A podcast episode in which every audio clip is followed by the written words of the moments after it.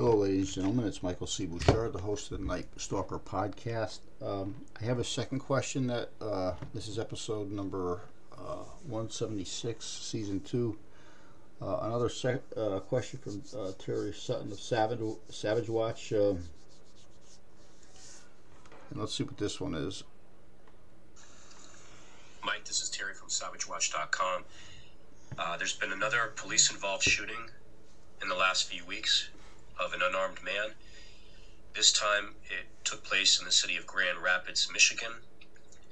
There's been video footage of it, not only from the dash, uh, the officer's uh, body cam, but uh, I guess from other sources as well.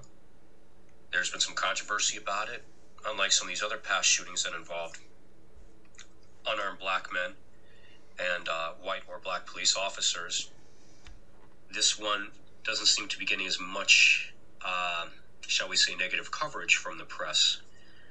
Uh, but still, there are quite a few people and activists that are saying this was an unjustified kill. I saw the video, I kind of understood what went on there.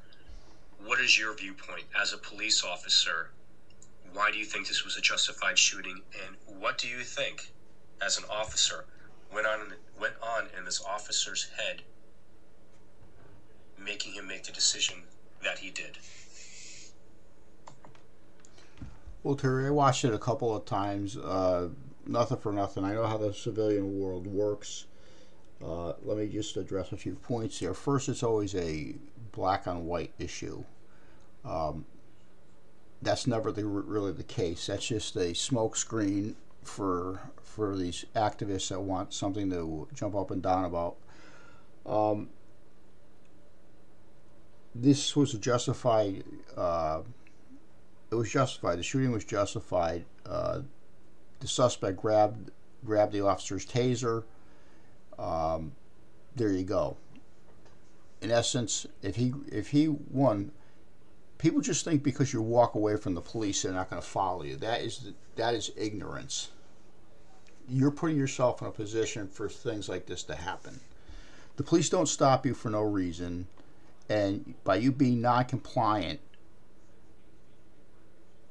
you put yourself in these positions. Okay, so no, you don't even have part of my backing with this guy.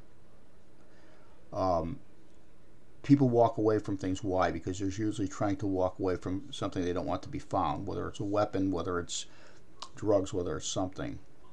In this case, when somebody physically grabs a taser, the officer's initial intent wasn't to shoot because he had the taser out.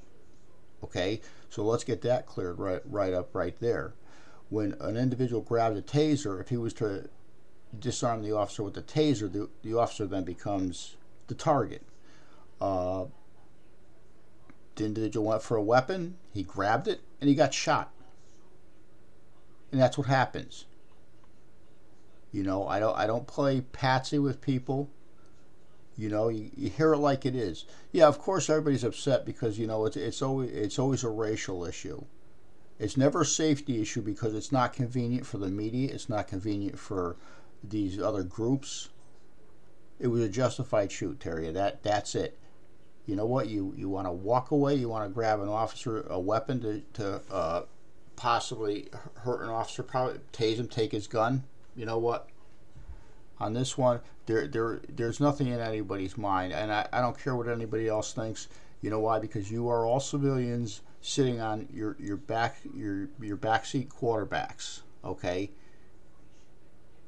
That taser. Let me tell you what. If you were to take that taser away and shoot that officer, they would be completely helpless, defenseless. You could kill them, hurt them, take their gun, shoot them. You, you don't got my, you know, on, on this one, no way. That it was ju- justified. There's no ifs and buts about it. I don't hear how, I don't care how many body cameras, which angles. I saw the body camera uh, footage. I, I know what happened in situations like that. So uh, this was justified. There's there's nothing even really to talk about here. You know what? When you're stopped by the police, if you're not you, you know involved in criminal activity, all you need to be is compliant.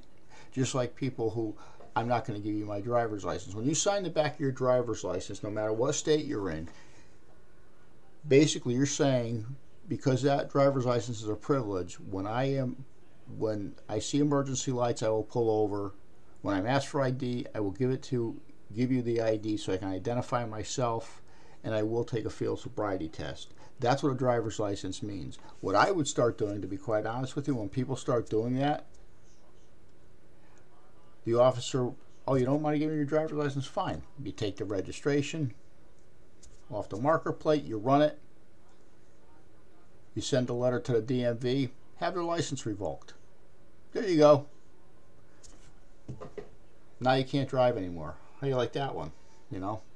But uh, yeah, this was completely justified. There's there's no ifs and buts about it. And yeah, of course, everybody's attorney is going to get involved because you know uh, everybody's looking to make a dime, and that's how people are nowadays. They're they're like they're like vultures uh, hovering over uh, a dead animal on the road. So there you go with that one.